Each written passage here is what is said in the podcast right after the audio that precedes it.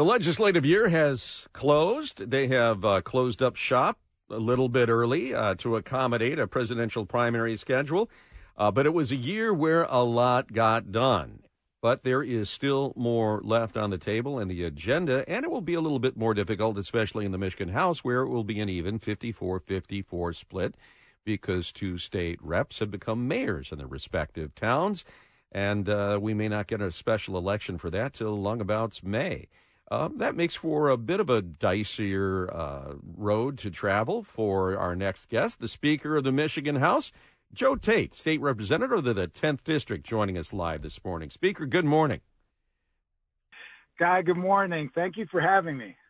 Uh, we were just discussing, apparently, the Detroit City Council is going to have a public hearing and take up the mayor's land value tax plan. I know that was something that was left on the table. High, how high up the list of priorities is that for the resumption of the legislative year in January? It's something that we, you know, definitely want to be able to work on. That's certainly a priority. How are we focused on uh, reducing costs and um, and reducing uh, the tax burden, uh, in particular with the land value tax on Detroit homeowners?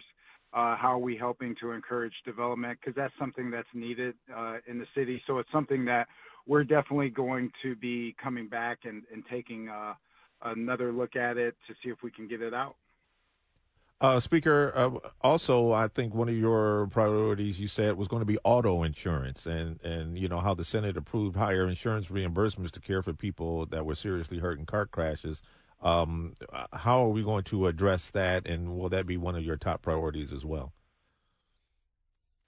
That's that's going to be on the agenda as well. So we've been having in the House uh, a process Uh, in terms of what our insurance chair, uh, Representative Brenda Carter, has been working on uh, throughout uh, the summer and the fall um, on how are we focused around that. So it's good that we have, um, you know, the Senate package and, and what they sent over. Uh, but we, once we get back next year, uh, that, that will be a focus of effort as well, too, because, you know, we know that um, – Yeah, obviously we had the legislation in twenty nineteen, uh, and we've had some time now just to see, you know, the the impacts of of uh, the auto uh, reform legislation. So we'll come back next year, and, and, and we're going to be uh, focused on that uh, as as well too, because we know that, um, you know, auto insurance rates, uh, coverage. We want to make sure that, you know, all Michiganders have access to, to affordable auto insurance rates and also the coverage that comes with it. Speaker, we have been talking all morning about a bill that Gretchen Whitmer signed yesterday blocking domestic violence offenders from owning or possessing a firearm for eight years.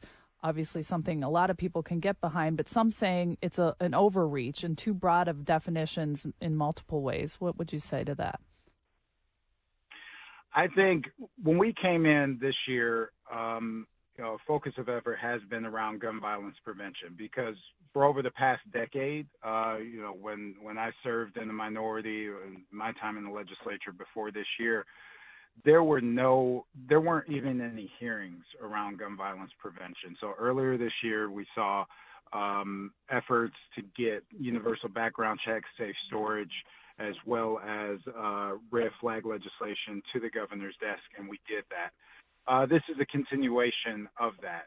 And we know that when you look at uh, domestic violence incidents, uh, we know that there is a high propensity around gun violence in, in that space. Um, I don't feel that it is an overreach.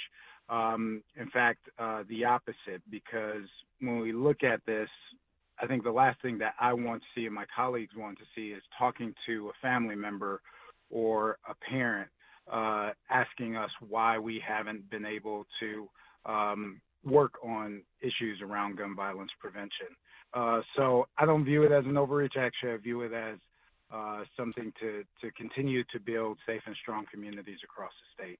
Well, if not an overreach, maybe maybe a, a, a better uh, characterization would be s- some flaws in in the legislation. I mean, If if you uh, put a, a false statement on a veteran's benefit application, some gambling offenses, disorderly conduct at a funeral, there's a lot of of uh, misdemeanors and low-grade felonies here that could get, trigger loss of a weapon as well.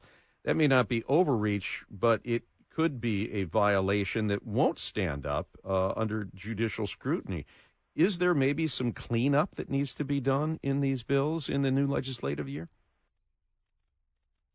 Uh, that's something that we can we'll, we'll certainly always um, take a look at and, and are open to it. I think um, when we look at this legislation, however, um, when you look at the incidents that have taken place, not only in you know the district that I represent or uh, other areas, when you look at the history of gun violence uh, across this state, and obviously more recently with what we've seen in Oxford, what we've seen at Michigan State, um, I think the larger issue is us actually governing mm-hmm. to be able to move legislation that, that reduces that. Now, there is there isn't any policy, public policy, that's going to be perfect. Obviously, we'll we'll you know we'll come and uh, you know take we can always take a look at that. Um, but I think the bigger picture for us is actually being able to enact a legislation that will that will uh, curb uh, gun violence reduction. Not not obviously wipe it all out, but be able to have the tools to, to lower uh, gun violence across the state. Speaker Tate, we got about a minute left. Uh, you're going to come back with a fifty-four fifty-four split. You got to fill those seats uh, left vacant by Representatives uh, Lori Stone and Kevin Coleman. Will you be able to work bipartisanly? Uh, yes, I'm optimistic that, that we will, and, and we have uh, throughout the year. Um, there have been certain issues that, that we haven't been able to get to get that bipartisanship.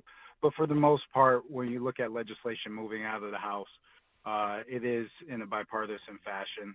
Um, but, you know, for us, uh, for me, we still, what takes precedent is putting people first at the end of the day. House Democrats, you know, we're still setting the agenda. We still want to move forward and figure out ways of how to lower costs, how to put money back in people's pockets, how to create safe and strong communities and the like.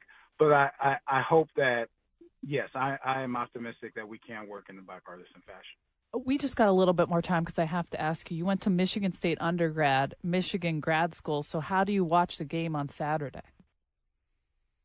that might be, I didn't know that question was coming up. I know. Uh, that, that's, uh, I asked a tough question. I'm, uh, I am a, a, a, I did my undergrad at Michigan State. I played uh, football there, so I, I cheer for my Spartans. Uh, I hope none of my uh, constituents that are Michigan fans will hold that against me. All right. Yeah, yeah. I know. You, I know you're still green at heart, and I know you're also pulling for our Lions. You had a couple of years there in the N F L, and uh, I, hopefully we'll get our secondary uh, problems fixed because this is a great-looking team, Speaker. Oh, it is. It, it is really looking looking forward uh, to uh, this Thursday, and uh, excited about the Lions and, and, and their path right now. Yeah, it, it's it's looking good, and uh, we will uh, we'll wish your Spartans the best on uh, Friday evening. Uh, go Blue on Saturday afternoon. And in the meantime, Speaker, you have a great Thanksgiving.